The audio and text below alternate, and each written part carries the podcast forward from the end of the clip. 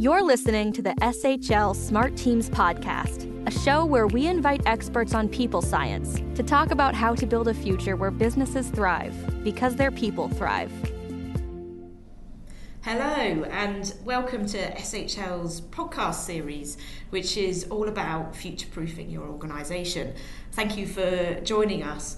I'm Sarah McClellan and I lead our European Professional Services team here at SHL. I'm also a business psychologist and really fascinated, particularly at this point in time, around how we can be using people science to improve our lives and improve our experiences at work. So really the inspiration for this series has come from the last 18 months, 2 years of our lives that have been like no other. Our work, our lives have turned upside down. And as we start to slowly emerge the other side, we're facing now a great opportunity to reinvent, to reimagine, to reconsider some of the fundamentals that have governed and defined our experiences at work and within organisations for so long. And really, I think as we contemplate things like how are we going to return to offices, if that's relevant to your business, how are we going to manage hybrid work, it gives a great chance for individuals, leaders, organisations to really think about what's important, where are the priorities, what are we trying to achieve. So this is a series and we've been covering a range of topics and we will continue to do so over the next few weeks. But one topic that comes up time and time again is about culture and experience at work and how we can reshape and redefine that. So this is a massive topic and I'm really pleased to be joined by one of my colleagues, Brandon Pleener, who is going to help us explore this topic in a little bit more detail. So Brandon, no pressure, is one of the biggest areas I think that we have to consider. But do you want to just say hello and give us a sense of why this is a topic that you're interested in and excited by? Brilliant, thank you, Sarah, and super excited to be part of the series. So, yes, as you've indicated, my name is Brandon. I am the Talent Management Solution Leader for SHL, taking care of the different solutions that speak to talent management. And, of course, central to successful talent management is the inherent and emerging and shifting and changing and ongoing culture within an organization. And so for that reason, it's especially important to me. At the same time, my background is in counseling psychology, so I'm very interested in the human condition, and especially the human condition in relation to organizations and the identities that we bring to our day-to-day activities within organizations are inherently tied up in a multitude of cultures. And that's what makes us such an interesting space, as much as we as business psychologists are working hard to create cultures in organizations that ensure the success of organizations. We're having to juggle individual cultures that people bring, the multitude of individual cultures that people bring, together with team cultures, group cultures, a whole range of other things. And so it's such an interesting space for me and for organizations as a whole, as you say, and particularly at the moment as we contemplate the next evolution of our organisations post the pandemic. Thanks, Brandon. And I know that you're someone who's going to have some really interesting views and insights to share, so I'm looking forward to our conversation. So let's get started, yes. And with quite a broad question for you to explore, Brandon. So if we think about organisational culture, and given the situation that we're in now, and as we've said, the opportunity that we have to reinvent, to reimagine, what are the aspects do you feel it is now really imperative for organisations to dial up? It's a great question to start with, and I think before I jump into it, it's just a 30-second on, starting point is defining and being clear on what we mean when we talk about culture within organizations, because the risk is always the things that we dial up aren't necessarily always about culture. They may be around a range of other business practices. But if we take culture in this instance to be fundamentally around the beliefs and the behaviors that we bring to an organization, and an organization instills, in order to ensure that there is a commonality of direction, because that is the one of the fundamental intents of culture, is that we do this because we cannot have anarchy in an organization where everybody is bringing their own thoughts and their own mindsets and their own approaches and their own behaviors, and we're all pulling in different directions. And that's the irony of culture, and it's maybe one of the things we have to dial up is, actually, how do I maybe bring a little bit of that back into a structured cultural environment, if you want, is to, around the idea of this is, we're very clear on what we stand for as an organization, what we believe in, and the values and the behavior that come with that, but to still create the space for people to bring their individuality to that space. And how do we manage the instances where those butt heads in a way that is actually beneficial and creates the purpose for both the organization and the individual. So that's one of the areas. I think for me, the sort of cultural elements that we have to dial up first and foremost, I think, and it goes beyond individual organizations, and I'll talk a little bit of that as we go along, and that's sustainability. I think we have to more than ever now be building cultures in our organizations that our behavior and our activity and our beliefs must extend beyond the boundaries of the organization to ensure not only the sustainability of our organizations, but fundamentally the sustainability of the environment and the impact that we're having on the environment.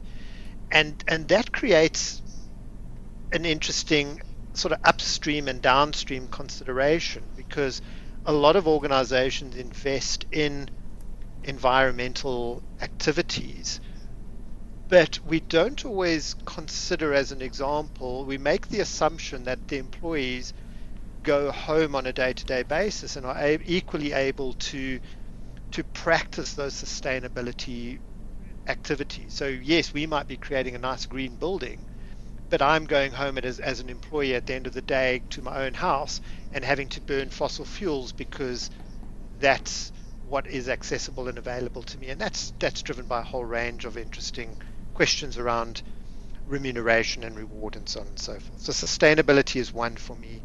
Authentic relationships are absolutely a second for me. And that's underpinned by what we're seeing happening globally around DEI and the like. So I think we have to dial up the ability to create cultures that allow for those authentic relationships.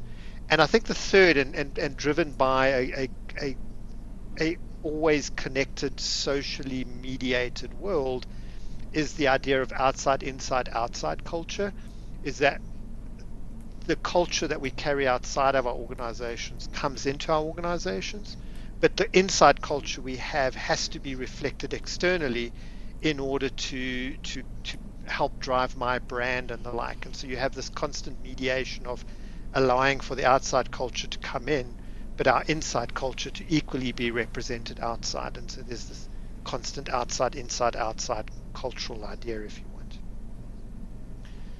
Absolutely. Yeah, I think three big topics there, Brandon. For sure. Got us kick-started.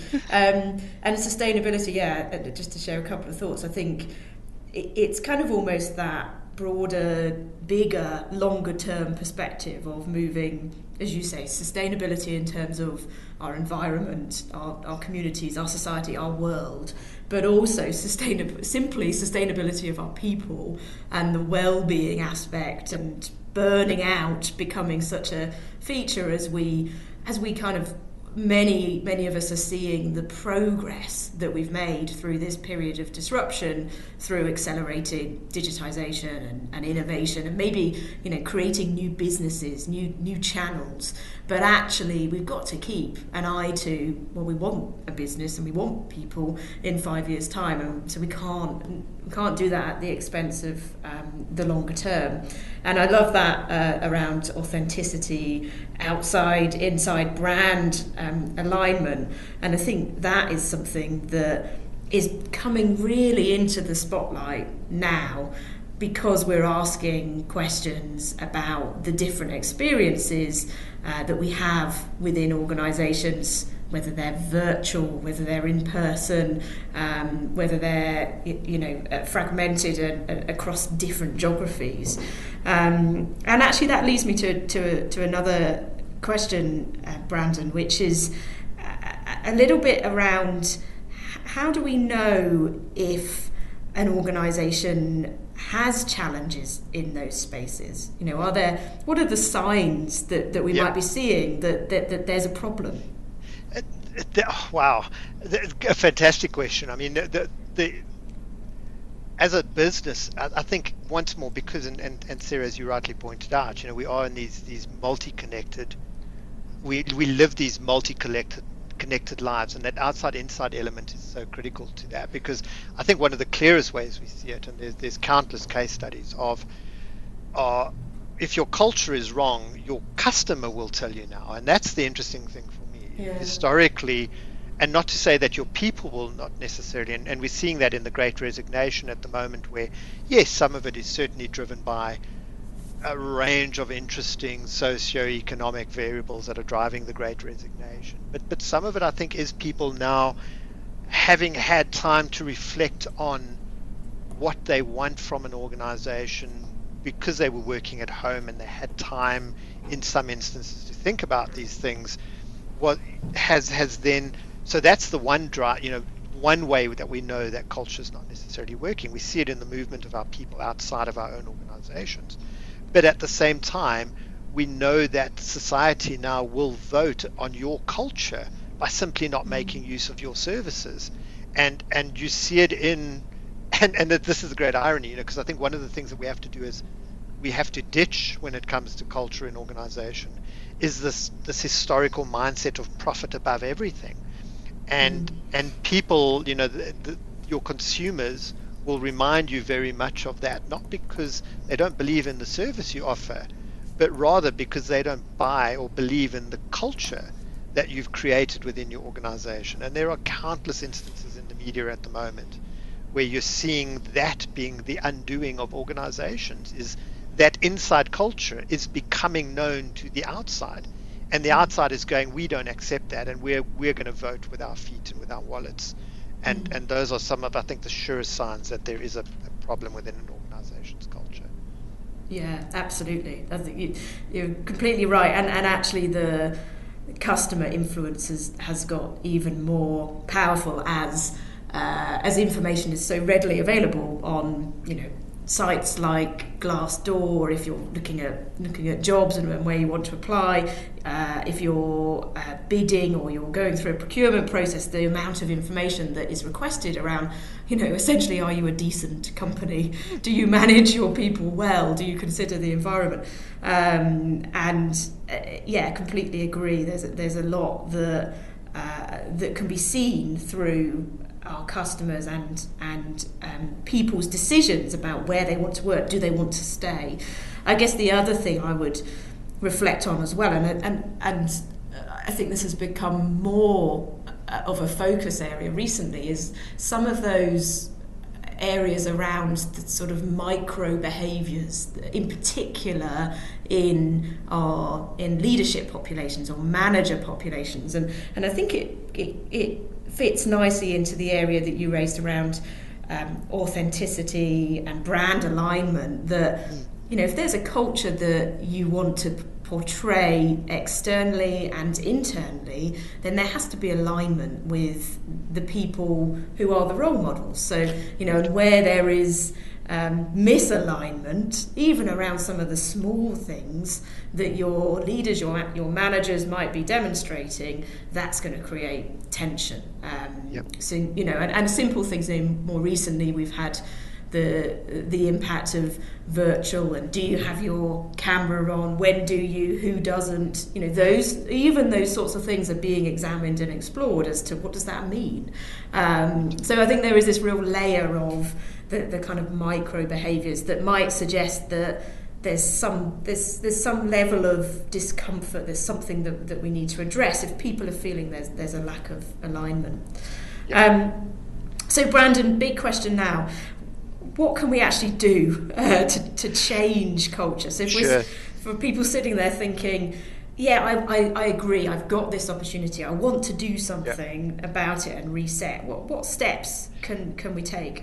Yeah. And Sarah, I mean, in something that you said there is one of the key steps we can take. And it's the small things that we do rather than necessarily the big things. The big things are there. They're in your face. They're obvious. People see them. The society sees them and so on and so forth. But because they're so big and in your face, they're often down to the greatest level of scrutiny, which is needs to happen. But it's the smaller things that you're doing on a day-to-day basis that actually help to define the culture of an organization. So when it comes to changing it, I think the first step is around going, well, let's start by understanding the elements of culture that we can and would like to change. And that's an important consideration, is that you can't try and change culture by making a whole range of promises about the culture you want to emerge to if you have no legitimate way of being able to support that journey. So you have to be realistic with yourself around, and you said it as well, what is my brand and what does my brand stand for? Because the culture that I want to create needs to align to that brand. And so that's the starting point, is what do we stand for as an organization? Because that then drives four key elements. The first being around, we can then begin to support our people in terms of aligning to that brand. And when you have that alignment of people and the alignment of the organization, you drive purpose within individuals as well as within the organization. The second is the criticality of communication and authentic communication in that particular process. And yeah, relationships are key. For years we've been talking about, oh, it's important to create these networked environments. And yes, networks are important, but the quality of the relationships you have within those networks are far more important. And so it's the small things you can do to align your staff to the purpose of the organization, to make sure that that's being communicated in an authentic way, such that you create the space for people to build relationships, because it's through relationships that we have shared authenticity and shared experience, and that we can, and this is, I think, is central to changing culture in an organization, is that you're then more open to listening and learning. And I think when we listen and learn and collaborate, and we allow for that outside in and inside out approach, that's when you also you support communication and connection within an organization. So it's starting small. It's and you spoke to it as well, Sarah. It is the role and the dual role of leadership and each and every single individual in an organization to drive culture. It's not a top down, bottom up, or bottom up. It's but equally it's and this kind of the Zen approach, it's both and none at the same time. You know, it is driven by leadership, it is driven by people, and it's not driven by leadership and not driven by people in the same breath. But it really is about, we all have a shared responsibility and accountability for it as well. So I think that's an important component.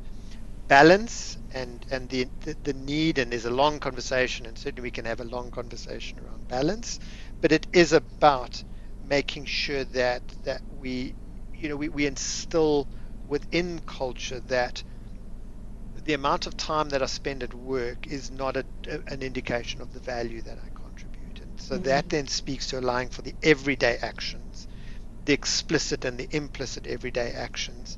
And I think the final two elements for me very, very quickly are around, whatever you do, you need to make it visible.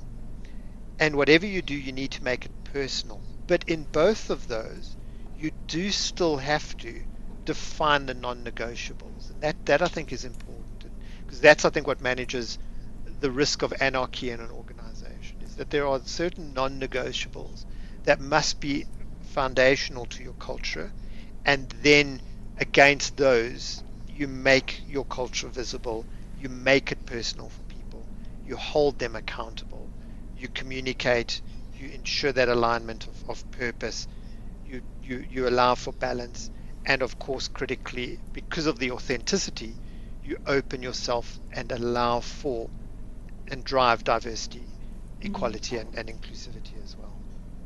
Yeah, thanks, Brandon. And I think the good news in that is where you started, in that it's the smaller steps. It's yep. the first steps that can create the change. So, really thinking about our purpose as an organisation, and it doesn't have to be that you're working in healthcare, where obviously there is a purpose that is about life and death. There's a purpose that every organisation and every individual wants to feel a connection with. And as you said earlier, that balance between, yes, we need some alignment around how we work and how we get things done, but equally we really want to create the space for individual approaches and different ways of expressing. So there's that how do we get that balance?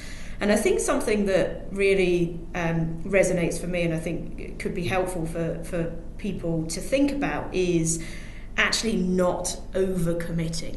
So being really clear on what can we do, if we are going to align around these aspects of our culture, then really working out what does that look and feel like, and are we all comfortable at all levels within our organisation that we can bring that to life? Because there's nothing worse, as we said, than feeling the misalignment, the dissonance, if we can't see that living and breathing in our organisation. So kind of starting small and engaging those mechanisms for listening and collaborating, and I think, as you said earlier, Brandon, really having front of mind too that culture is something that is living and breathing in its own right, and it isn't just a one and done. You're going to have to keep coming back to it and monitoring it and understanding its level of health, and how do we tweak and nudge to get it in the optimal space. And I think, Sarah, just very quickly in relation to that, is that brings the enormous importance of honesty. Is that, yes, be honest about your culture, be honest with your people, be honest with yourselves. And that is fundamental, I think, to trust and that connectivity and the relationships and the authenticity. And do the small things, be honest about what you can achieve, rather than, we're going to be this amazing organization that has all of this, but rather say, look, this is where we're at, and to take that accountability. Yeah, I really like that. Take the opportunity, be brave, be honest about where we are, where we're falling short, and some of the mistakes, some of the things that haven't gone as planned. And as a consequence, you'll build trust, you'll build engagement, if you can then show the path forward. As ever, Brandon, I think we're running against time, but always. We've really enjoyed our conversation, and I think there's some really great nuggets, some little pearls for people to reflect on and hopefully think about where to start with this great opportunity to reinvent aspects of our culture. Thank you very much for joining me, Brandon, and thank you all for listening. There is a white paper that is available on our website, which you can also download and get further information on some of these great topics. Thank you, and looking forward to speaking with you all again soon. Thanks for listening to the SHL Smart Teams podcast. To learn more about how SHL helps companies leverage their greatest asset, their people, please visit shl.com.